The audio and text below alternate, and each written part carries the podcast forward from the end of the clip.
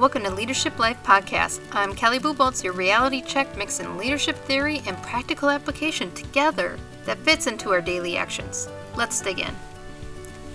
We're going to talk about a topic that some people disagree with. A lot of people want to bash their bosses and blame things on their bosses, but there are a lot of great leaders out there that are trying their best and trying to be there and supportive for their teams.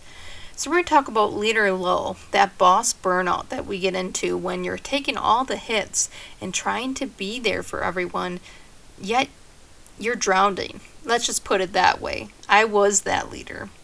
If this is your story, let's listen up because here's what we're going to do to dig ourselves out.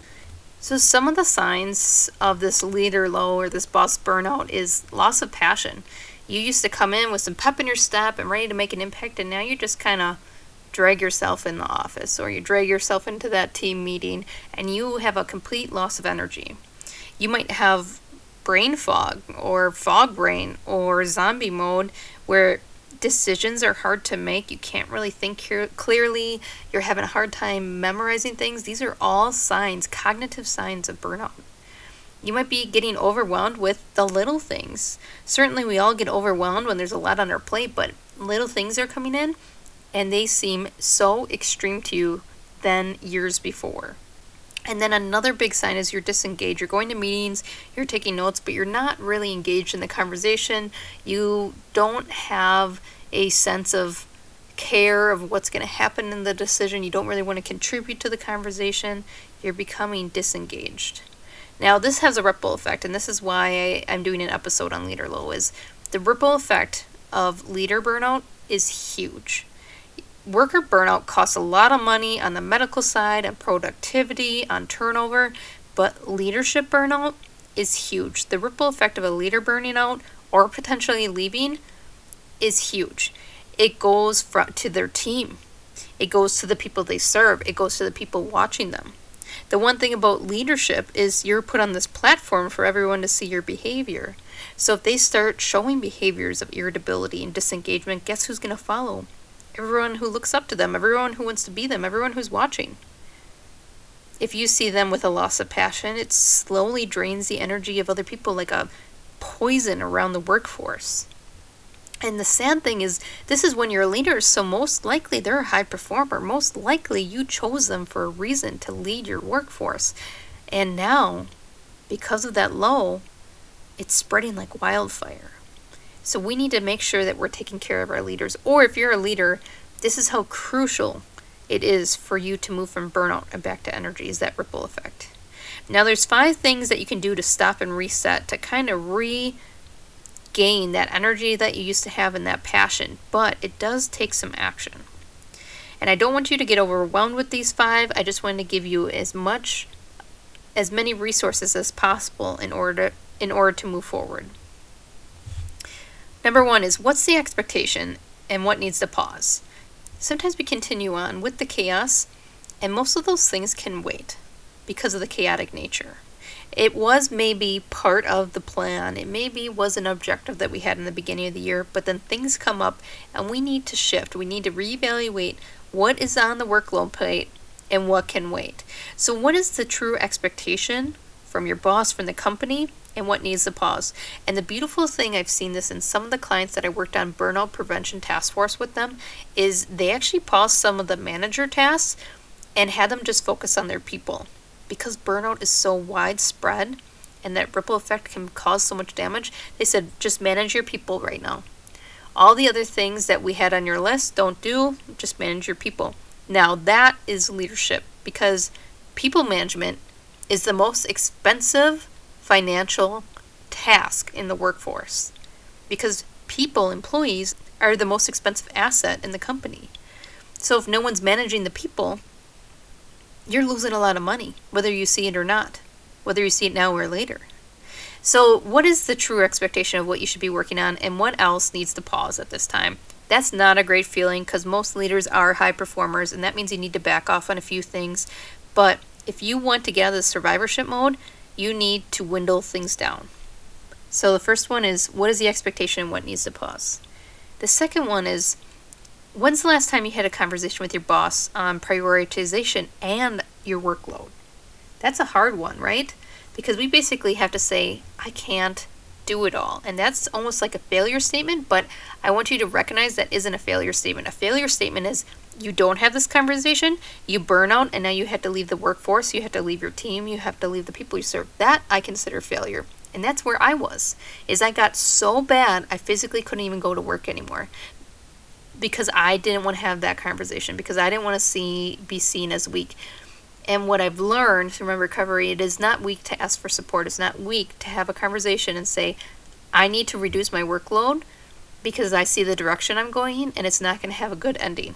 So we need to reprioritize, remove some workload, and move forward. Now, I think that when you go to your boss, you should have some options or solutions ready because you do know that your boss probably has similar burnout symptoms or they have other things to do. So to get rid of that mentality that you have in your head cycling around that they're too busy for you is come to them with solutions, come to them with options and plans to move forward.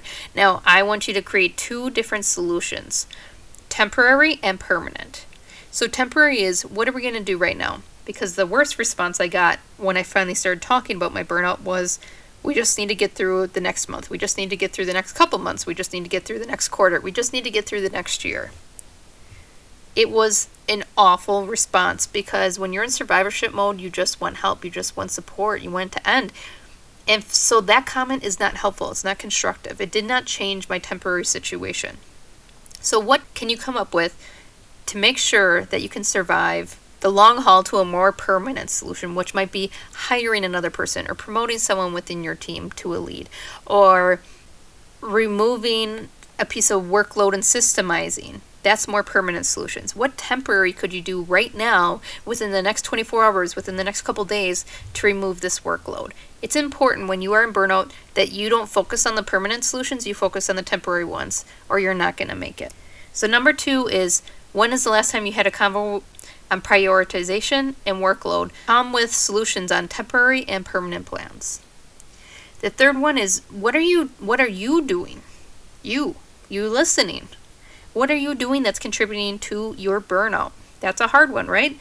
But man, when I reviewed my last couple weeks before I completely crashed, I was hitting McDonald's on my really stressful days and I was getting that hot fudge sundae with fries, dipping it in there. That was like my coping strategy like like a cigarette to me. It was it just felt so good after I got it. I had complete lack of movement. I stopped going to the gym uh, because I was so busy. I stopped taking breaks because we were so busy. All these things were basically fueling a fire in my body and my mind when it was so strained already. So, what are you doing to contribute to your burnout? Do you have lack of movement? Are you feeling with the poor stuff that your body is already strained and is seeking? It's seeking the it's seeking the good stuff.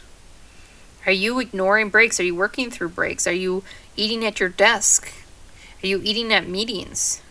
And I'm not saying this shamefully. I literally did all these things. I was you. So, what are you doing that's contributing, and how can you make space to get back to those things? I always wonder if I kept going to the gym and releasing those stress cycles, if I didn't get into those poor body fuel habits, if I actually took a lunch break, if I would have ever burnt out. It's just something I think about because there's so many contributors into burnout, but those ones are huge kickers in a strained body that's seeking help in those areas. So, number three is what are you doing that is contributing to your burnout? The fourth one is what is in your control and act on it. When we are in burnout, we go to fight, flight, or freeze mode, that survivorship mode, that, that body strain that everyone's a threat to us. But what we don't realize because we're in that mode is we actually have a lot of control. We have control in the dysfunctional relationships at work and how to make them functional. We don't have to be their friend, we don't have to go for drinks with them afterwards, but we do have to have a functional relationship in order to meet expectations of our roles. So, for example, there's a department that could care less about one of the tasks that I had, but it's important for my role to have that task done. Unfortunately, I couldn't perform that role without them. It wasn't high priority on their list. So, what I actually did is I had a conversation with them talking about the importance of it to my role and what we could do different in order for them to contribute it in their role in which it was low priority. And we actually just came up with a two step program. It was like an end of the month report type of thing. And it took him about an hour every month. So, what we did is we did a two step program where he would run it the second week of the month and then he would add in the last two weeks of the month and it would be a full report. Perfect. It took way less time. And then eventually, our long term solution was we systemized it so that he didn't have to do it at all. And I could just hit the refresh button and it would grab the data I need. So, I could have left it dysfunctional. I could have left in that stress mode of that relationship that this person is not helping me out. This person is not getting what I need.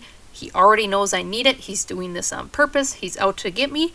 But I know that that is not how a functional relationship should work, and it only causes me pain. So I just went up to them, impersonal, completely not personal conversation. No judgment on his role or how he does his performance. It was all about me and what I needed at the end of the month and how we could get there together. So, move dysfunctional relationships to functional. It will make your life a whole lot better, whether whether in burnout or not. Finding out proof that you are safe is going to be important to move you out of survivorship mode. And the last thing that's in your control that I want to identify is healthy boundaries. If you are already overwhelmed, do not look at your phone after work. Establish healthy boundaries that I work during core hours. I do not work evenings and weekends, if that's your shift schedule. I was so overwhelmed, but yet I would check my email all night long. I would respond, respond to emails all night long, which therefore then they would respond to emails all night long. And it was this vicious cycle where we were just feeding each other's stress addiction of working all the time. Do you see how dysfunctional that creates out of nowhere? We don't have to do that. Unless you are emergency contact role, we don't have to do that. I was an emergency contact role, but the things I was emailing about wasn't an emergency. It could wait till 8 o'clock tomorrow. And if it was emergency, they would call. So I truly don't need to go on my email at all on evenings and weekends. But I did. Do you see how much is in our control? And yet we don't want to attack? So understand that phone use and working a lot is an addiction. Excessive phone use is an addiction. Working a lot to avoid other issues going on in your life is an addiction. These are all healthy boundaries that you have not set. And I'll tell you, when I learned how to set these, it was freeing. I woke up so fresh. My brain was ready to go versus, oh, another day of work. Well, that's because you worked all night, Kelly. So create these healthy boundaries to check out. Work to live, not live to work. Number five was when are you going to do it? When are you going to stop and reset? You can listen to any podcast episode you want. You can read an article on the internet. You can Google burnout.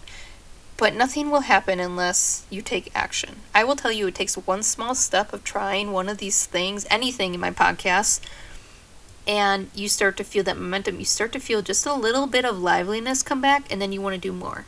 So then you do more, and then you want to do more, and then you start running with things.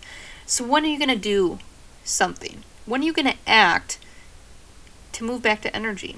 And here's what I want you to do I want you to identify three different areas. Take a piece of paper, put two lines through it so that you have three sections. Top, what are you going to do in the next 24 hours? Are you going to set up a meeting with your boss? Are you going to create healthy boundaries where you do not check your email at night? Do you just not even bring your work laptop home or take email off your phone, get permission to take the email off your phone? What are you going to do in the next 24 hours to support moving from burnout to energy? The middle category, next month. Within the next month, what are you going to do? Are you going to have that conversation with your boss? Are you gonna get back to the gym? Are you gonna start packing your lunch full of good stuff instead of hitting the McDonald's and, and Hot Sundae drive through? And then the bottom category, where do you need support? If you say, well, I don't have support, Kelly, well, then I know you're in survivorship mode because that's exactly what I sounded like. But if I would have just had some conversations and used some resources that I had around me, I may have survived. But instead, I didn't take action, so I went further into the darkness of burnout and had complete physical collapse. And I'm so thankful I caught it because I was about two months away from having a heart attack at age 35. But I'll tell you, it all starts with action to move back to energy. So it, on that piece of paper, you identified at the top next 24 hours what you're going to do, the middle portion within the next month what are you going to do, and the bottom portion where you need support. Take that sheet, make a plan, and act. And I want you to focus on your team. I want to focus on the the people you serve and, and what you might be doing to them in this burnout state. I know that's a that's a very that's a very different way to look at it, but most lead, leaders are people pleasers.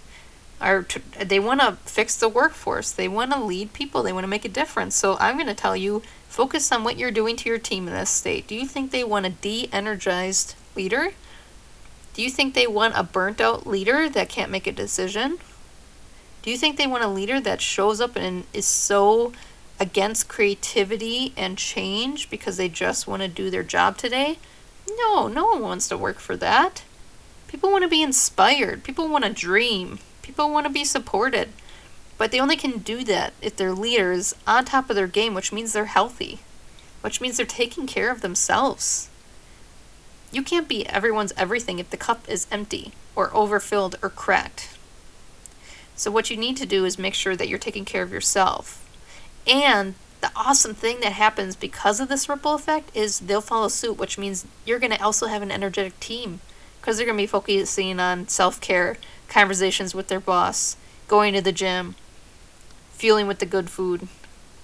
Monkey see, monkey do, right?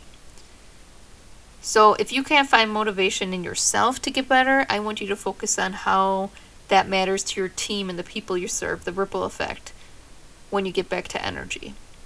If you're struggling with this, I want you to go ahead and grab up the Compass program for, for an independent program to move from zombie mode back to liveliness, or schedule a coaching session with me and we'll work out a plan. If you enjoyed this episode, make sure you hit the follow button so you don't miss out on all we have to sort out yet. Share this podcast with others to bring leaders clarity to this crazy, fast paced world we live in today. Make an impact, lead from within, and you can't go wrong.